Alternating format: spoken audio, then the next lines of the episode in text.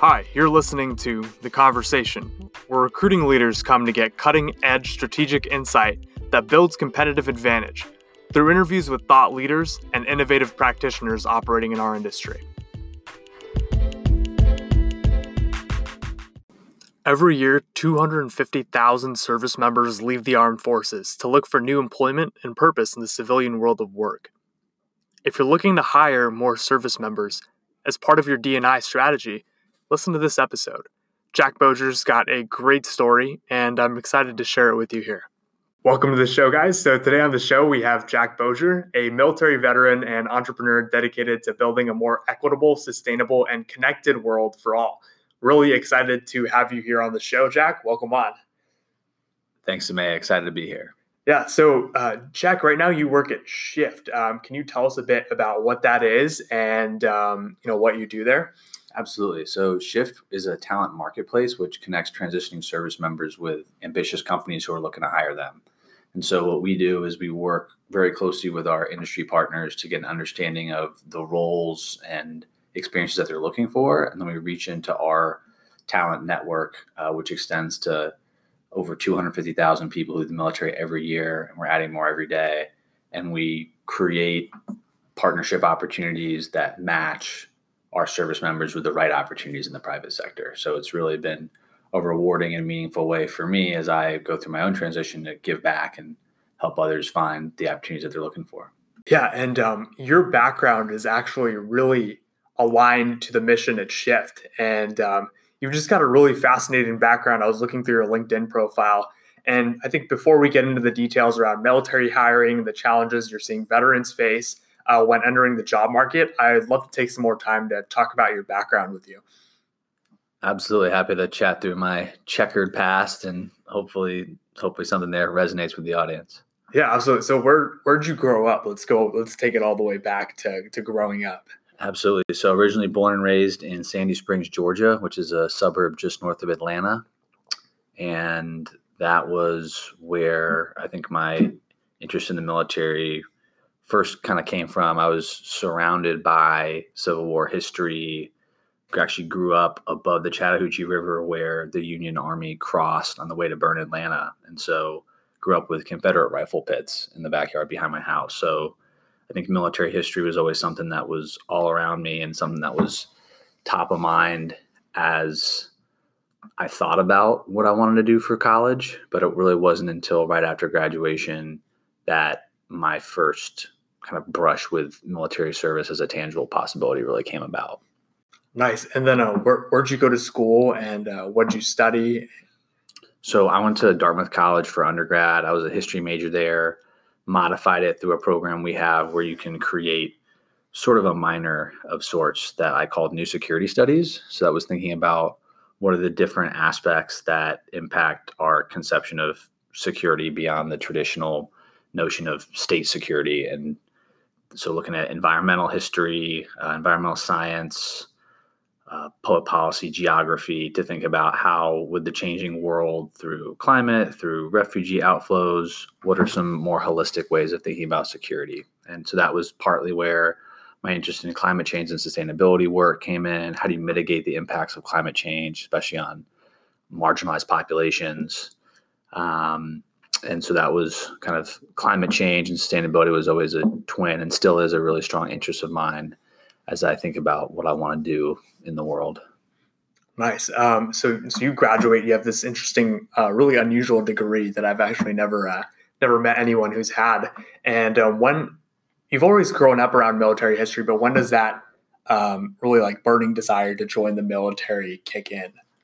So it came about for me when I went on a birthright trip to Israel after my high school graduation, right before going to college my dad didn't serve, my grandfather did during World War II. He was a naval officer. And it was always something that we talked about in my family as an option, but just not something that, while it was something I kind of totally considered, didn't feel real, didn't feel tangible. I knew very mm-hmm. few people. I think I really have lived the civilian military divide in the United States because growing up, I lived very much on one side of it where it was very limited exposure to the military as a career path, as just even an, an option. And then when I went to Israel, I met all these young people from all walks of life, all different political backgrounds who had a different kind of perspective of like a more mature and informed perspective, maybe because they had some skin in the game in national security. Um, but that really was the experience for me that made military service feel like something I could actually do. And so considered for a brief period of time actually joining the Israeli military, making Aliyah, went to Jordan afterwards and was volunteering at a refugee camp with Iraqi and Palestinian refugees. And really it was the experience with the Iraqis who had, you know, all their stories were almost identical in that they had been forced to flee Iraq during the invasion, were there in the refugee camp, and I was working with them on a U.S. State Department grant that was doing anti-radicalization training, so giving mm-hmm. providing a vocational training to folks so they had a way to make a living instead of just sitting around in these camps, which is obviously a great way to be radicalized by folks who are, you know, it's it's a difficult, really difficult situation for folks. Um, yeah. And I think as someone who's been through, you know, gone through my own transition, uh, when you're when you're searching when you're searching for work and meaning, that's a very vulnerable point for sure. Um, and so it was really that experience working with these Iraqis who were kind of the human human face, human cost of American foreign policy is where I I guess to it's it seems maybe egotistical, but I felt like maybe I could make some small difference or wanted to make an impact and try to help folks like that. And so I remember literally Googling from my friends Sofa and Amman Jordan, how do you join the US military? and uh, found this program called Platoon Leaders Class that was unique to the Marine Corps in that it enabled you to go with no commitment afterwards to basically test drive during a college summer. So freshman mm-hmm. summer, go for six weeks to Quantico, Virginia. And I had planned on going back home and being a lifeguard. And so it seemed like why not apply for this program as well, see what right. comes of it. Uh, ended up getting accepted and you know, sort of from there, summer summer 2010 was where my Marine Corps journey began. Nice. And was that was there a moment during that platoon uh, leader? Uh, what was that rifle platoon leaders course? Uh, platoon leaders class is what platoon, it's called. Platoon leaders class. Was there a single moment that that stood out to you where you where it clicked for you? Or like this is this is what I want to do, or was it more of across the entire experience you stepped back and looked at it and you're like this is this is the right fit for me right now? Well, it officer candidate school is pretty intense. It's mm-hmm. the equivalent of rough equivalent of boot camp that people have seen in movies like Full Metal Jacket, and it's not it's not fun per se. Maybe it's type two fun. Some people would say the kind of fun you never want to have again. For me, I, I I was looking for a challenge. I wanted to do something different. I knew I wanted to serve in some way, and I think I really appreciated or came to appreciate certainly the challenges associated with it, being pushed really hard.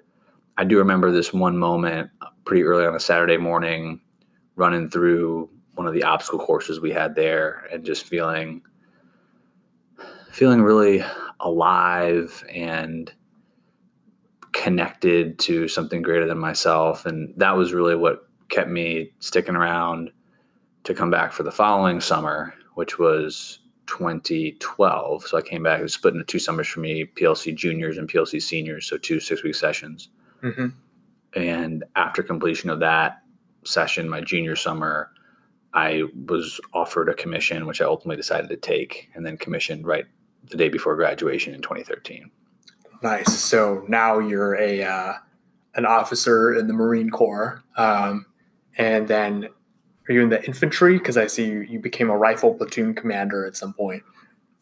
So the way that the Marine Corps does their officer assignments is, is a little bit unique, like many things in the service. And for us, it's not until you go to the basic school that you are assigned your MOS, your what your job is going to be, your military occupational specialty. And so for me, I had the good fortune or just the reality of commissioning at a time when the sequester was in full effect. So these were the Obama era mandatory budget cuts that were capping and at least as related to me, the number of officers that could be on active duty at a given time. Mm-hmm. So I ended up having a gap year of sorts of about being about 10 months between commissioning in June 2013 and then going on active duty in April 2014.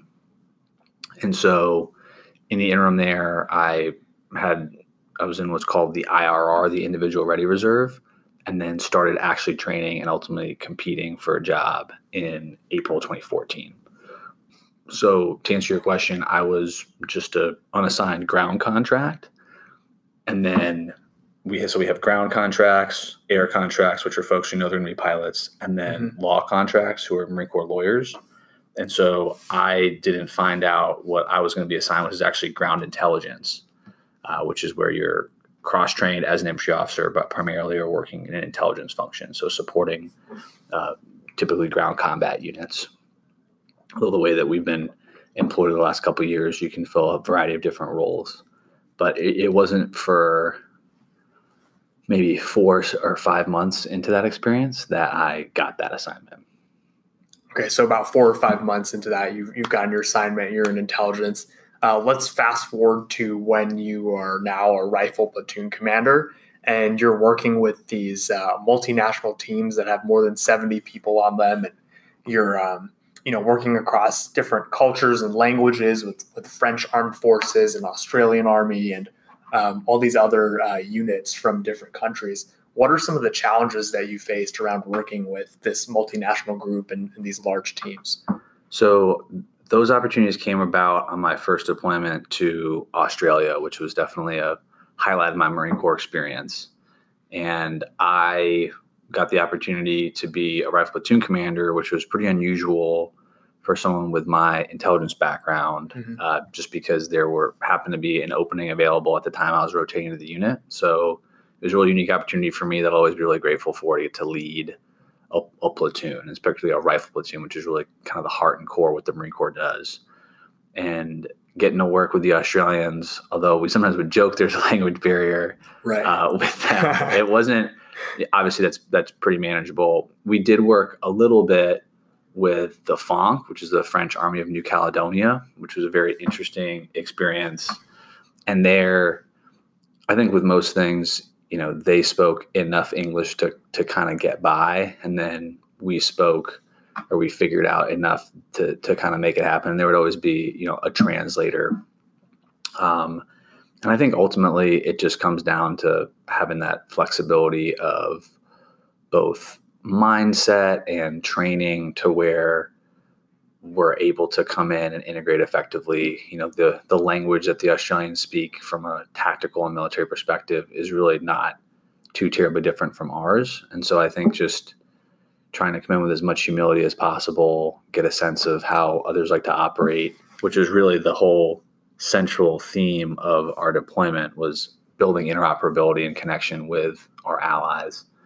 Um, so that was just a huge take takeaway. I think just being able to operate in you know, cross cultural competencies, integrating effectively, building these cross functional teams, and then executing on the objective, I think is definitely a clear transferable skill that's a little bit more, I think, like a lot of 21st century skills often soft and kind of challenging to quantify, but that's a real strength that I think military military veterans do bring to the table is being able to work across differences with in, in a variety of contexts. Mm-hmm. Super critical as um, the world continues to become more interconnected by business and technology. Um, so next, what stood out is now you're an intelligence officer and you have these 15 intelligence analysts and you're doing executive briefings for teams of like a thousand people and working cross functionally with you know, Force Recon, Navy SEALs, and Air Force bombing unit. And there's even a bit of uh, technology uh, innovation happening as well around the drone program. Um, I imagine you can't speak much on what, what you did there, um, but uh, what really stood out to me there is that um, a lot of times people are wondering, like, why, what can a veteran bring to the table? But if you look at your experience, there is so much parallel between the um, type of work that you're doing with these different um, divisions and um, the type of cross functional projects and things like that that happen in the business environment.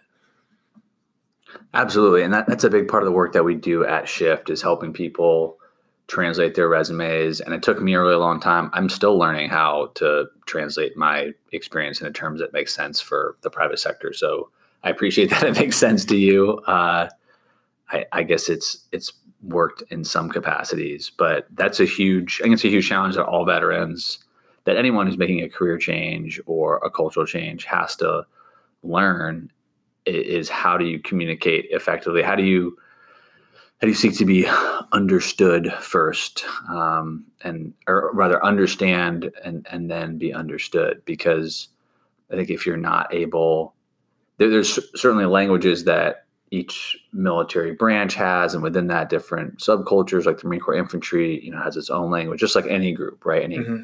and I think veterans are very well poised to be reskilled, upskilled, to rapidly adapt because that's just what we do. You know, we change jobs on average every roughly two ish years, two to three years. You might have a primary functional specialty, but you'll grow laterally and be challenged to develop new skills over the course of your career.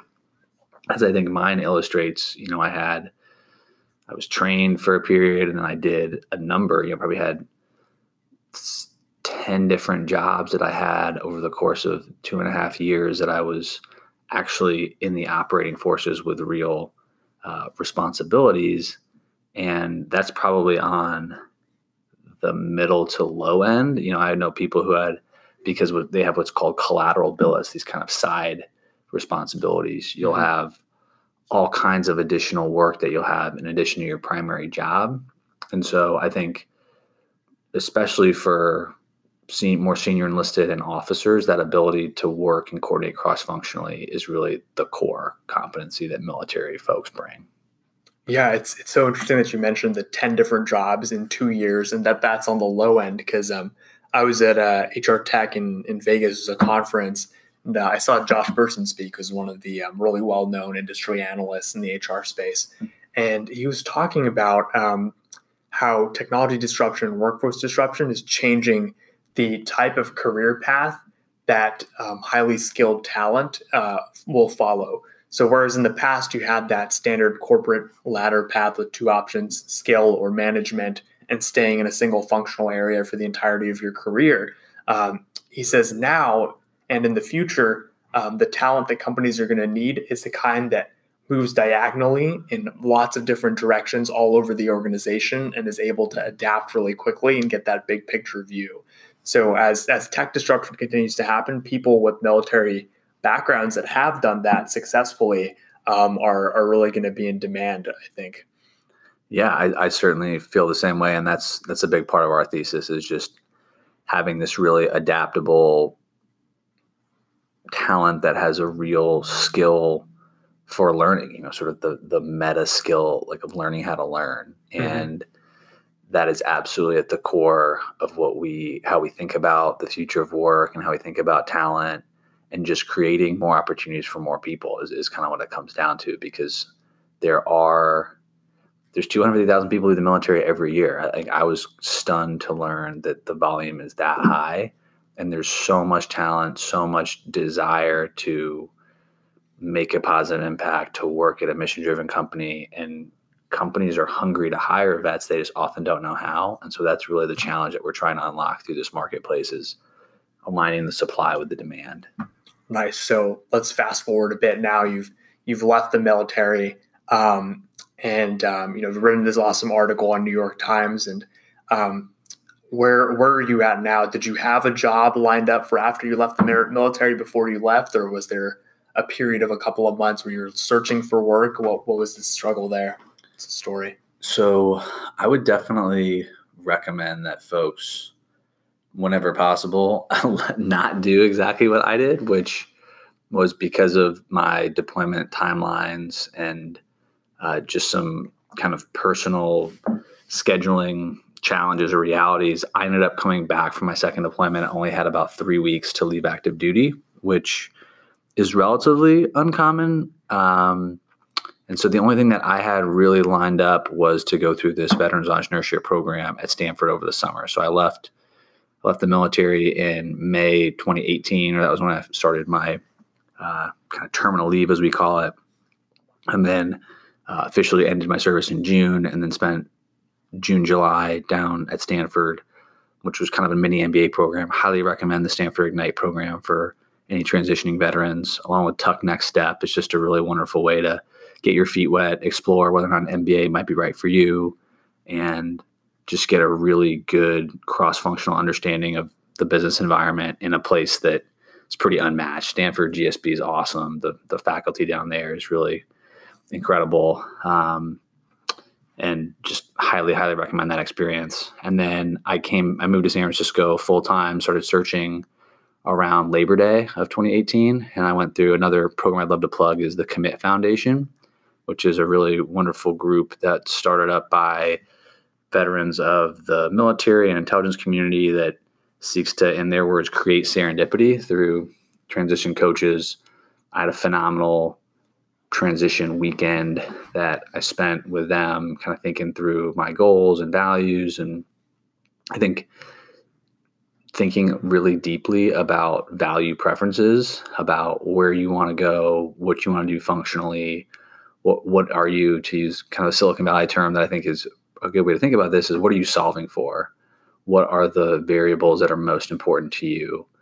And for the first time in most people's lives who are leaving the military, you have the opportunity to really design your own life or create and shape the reality you want to experience every day. And that's a huge opportunity and huge responsibility, particularly if you're thinking about it from kind of a family perspective or beyond yourself. And so I think just encouraging veterans to think as long and hard as they can in advance uh, would be helpful I I feel really fortunate in that it took me, you know, after a couple months of searching and kind of getting closer, I was really lucky to land at a venture studio called Atomic, where I spent a couple months working on some different real estate and affordable housing ideas.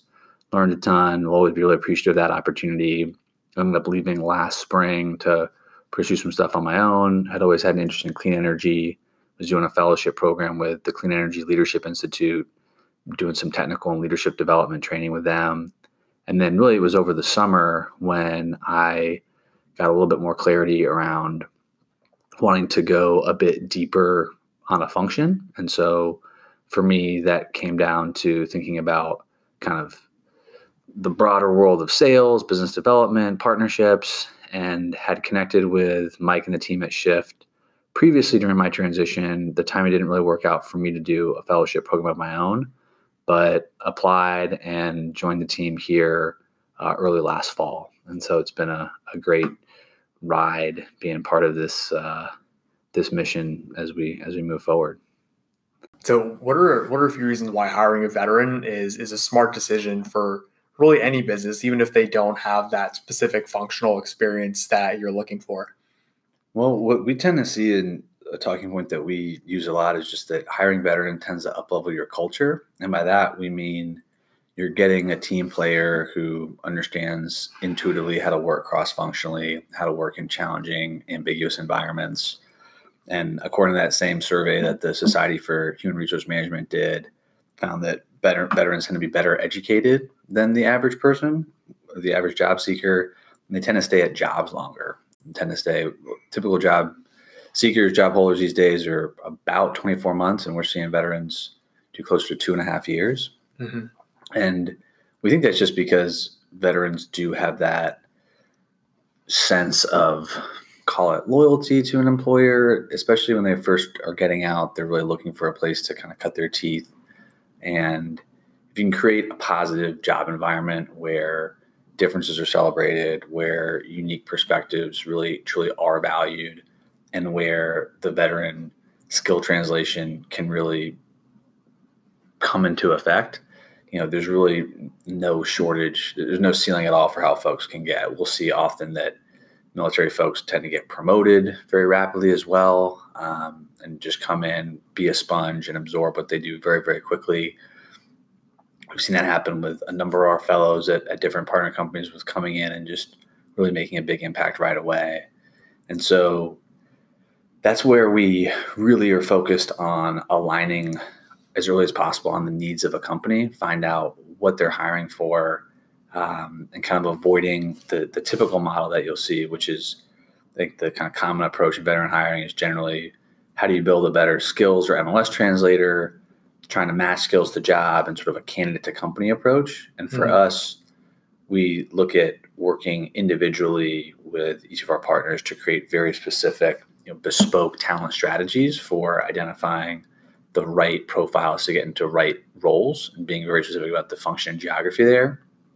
And then taking that demand to the supply side um, as we kind of create and unlock these different opportunities for vets. So for us, it's been really looking at what we think of as go to market roles. So, sales, customer success, operations, and project or program management are four big buckets that we find a ton of transferability. And so, that's really been kind of the sweet spot. And also opening up new pathways with Lambda School through a partnership program called Shift Pathways that's going to mm-hmm. be creating uh, software developers who are coming out of the veteran pipeline. So it'll be a really unique and new talent pool that we're working on and really excited about. And also rolling out direct hires for veterans. So this will just provide our partners with a lot more flexibility as they're looking to scale. So we're making placements in the dozens or as we look to open up bigger and bigger partnerships. Uh, that'll really create a little bit more flexibility as far as the outreach and the population that we're able to connect people with. Um, what is um, what is something that you see a lot of companies get wrong with their approach to hiring veterans, or what what's broken about hiring veterans right now? I think what we sometimes will see is a focus on relatively low skill jobs, um, or sometimes seasonal work, and well, that certainly you know, I really do believe in dignity of work. I think that any opportunity is it's great that folks are looking to create as many opportunities as possible for folks. At the same time, we really do look for meaningful, well-paying work that's going to be commensurate with experience. And so really a lot of what we do is just evangelism and advocacy around explaining what veterans can do and how they do have these very well-rounded skill sets that often translate well into on ramps to leadership positions. You know, most I think something that I didn't appreciate and will be interesting to see how this shakes out my own career. But piece of advice that I didn't really wrap my head around until being in the job force for, uh, you know, I guess almost coming up on year and a half, two years now, is that to reach the same level of seniority that I held in the military, you know, which when I was a platoon commander was generally leading teams of 30 to 40 that at times went up to 70 to 75. If you're leading an organization of that size in the private yeah. sector, you are probably the founder. The earliest that would happen is you're the founder, CEO of a growing startup. That would be a pretty good sized company or you've stuck around and you're in a corporate position or larger company and you're leading a pretty big division. And so that's something that typically happens literally decades later. And so to shift from being on you know that the management side supervisory side leadership side to individual contributor roles i think that's a big kind of mental change that is just it's just a reality it's something that I don't even think it's necessarily humble pie. It's just remembering that there is this transition, this retraining, reskilling, um, and also something that hopefully you're bringing to an organization is that leadership mentality, kind of ownership mentality, even though you're working in a role that maybe doesn't directly demand that. Yes, there, there's a lot of changes in mindset that are starting to happen. Um, around both on the hiring side and as well as um, on the candidate side for veterans. Um, so, how, how long has Shift been around, and who are who are some of the companies you guys are working with now? Absolutely. So, we've been around for about three years, and some of our current partners that we can talk about are Okta, Affirm, Major League Baseball, and you know a lot of the a lot of the existing partnerships have been really with these high growth tech companies. And that's where I think we see a lot of success where there's that ambition and interest to bring in veterans to fill in some leadership gaps to shore up that opportunity.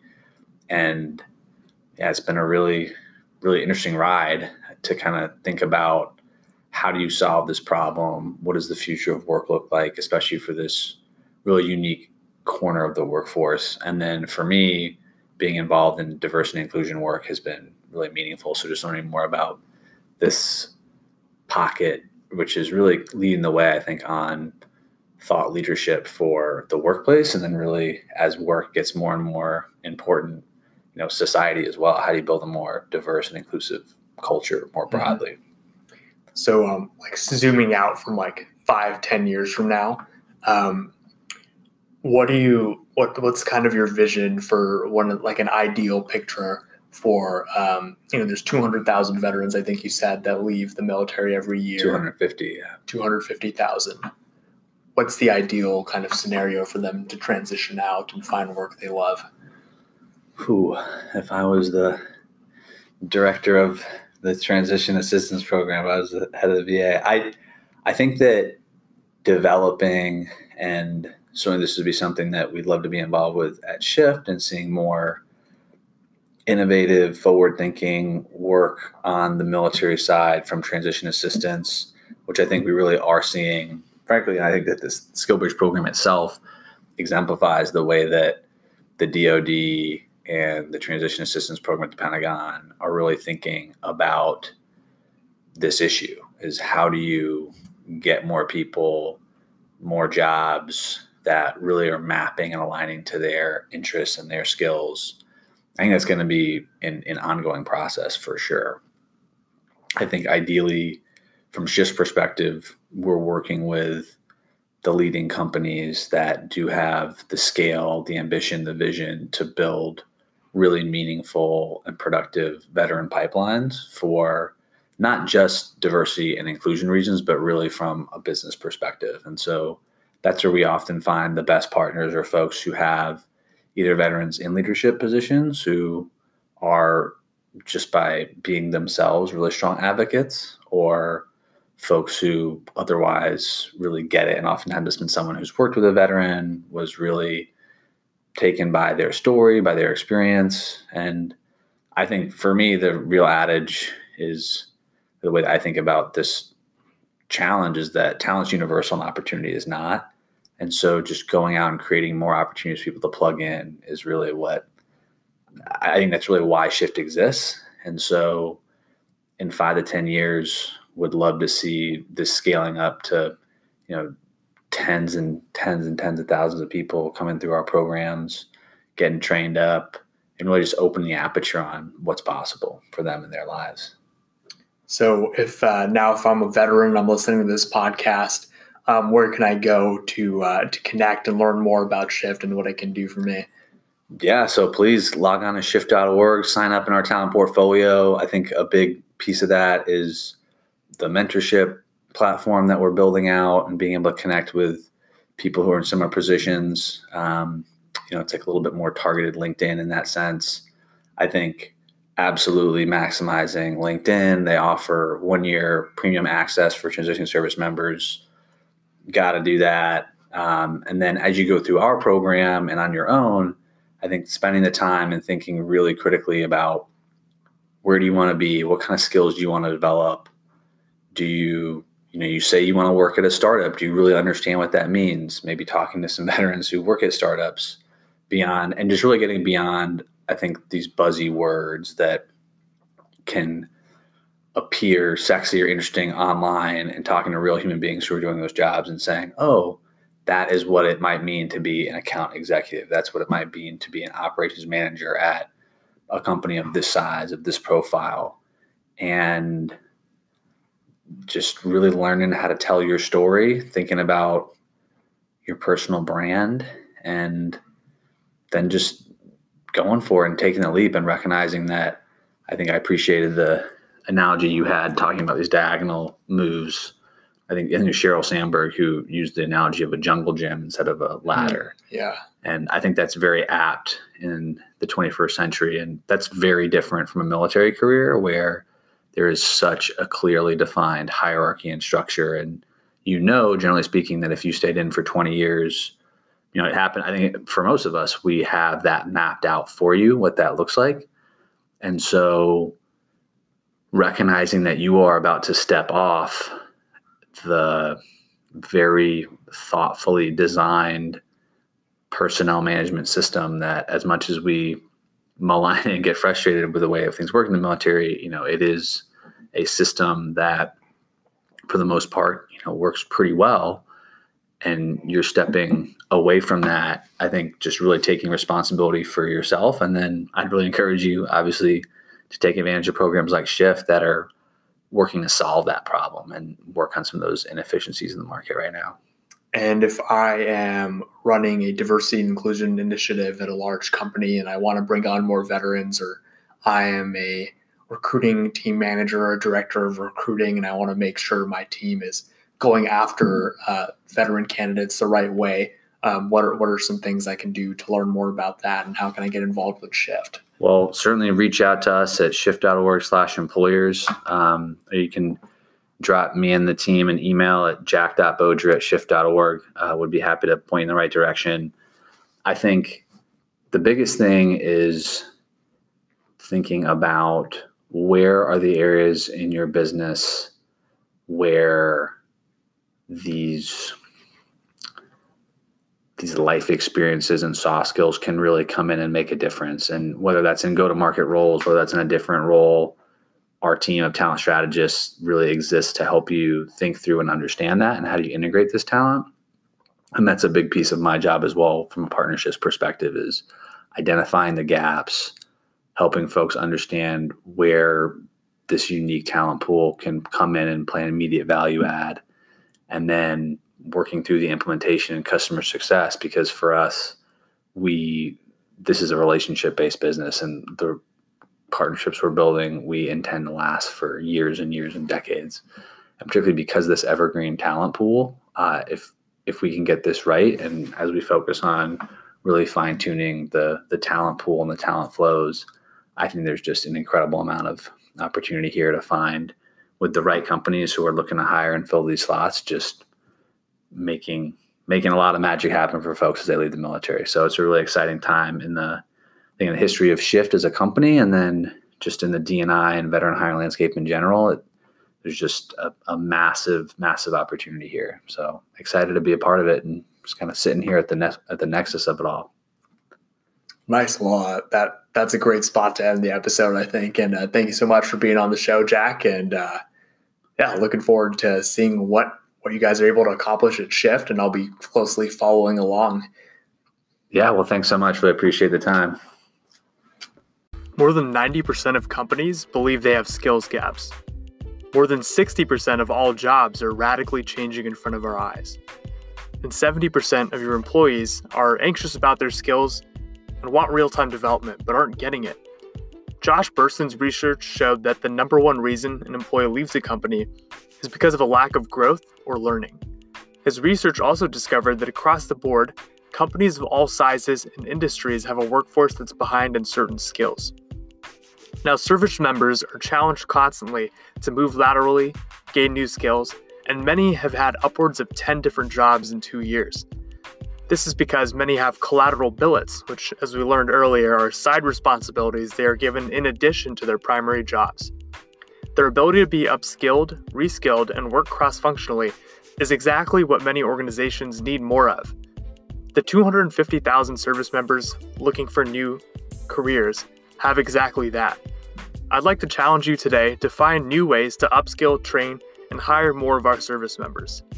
I'll see you next time on the conversation, and thanks for listening.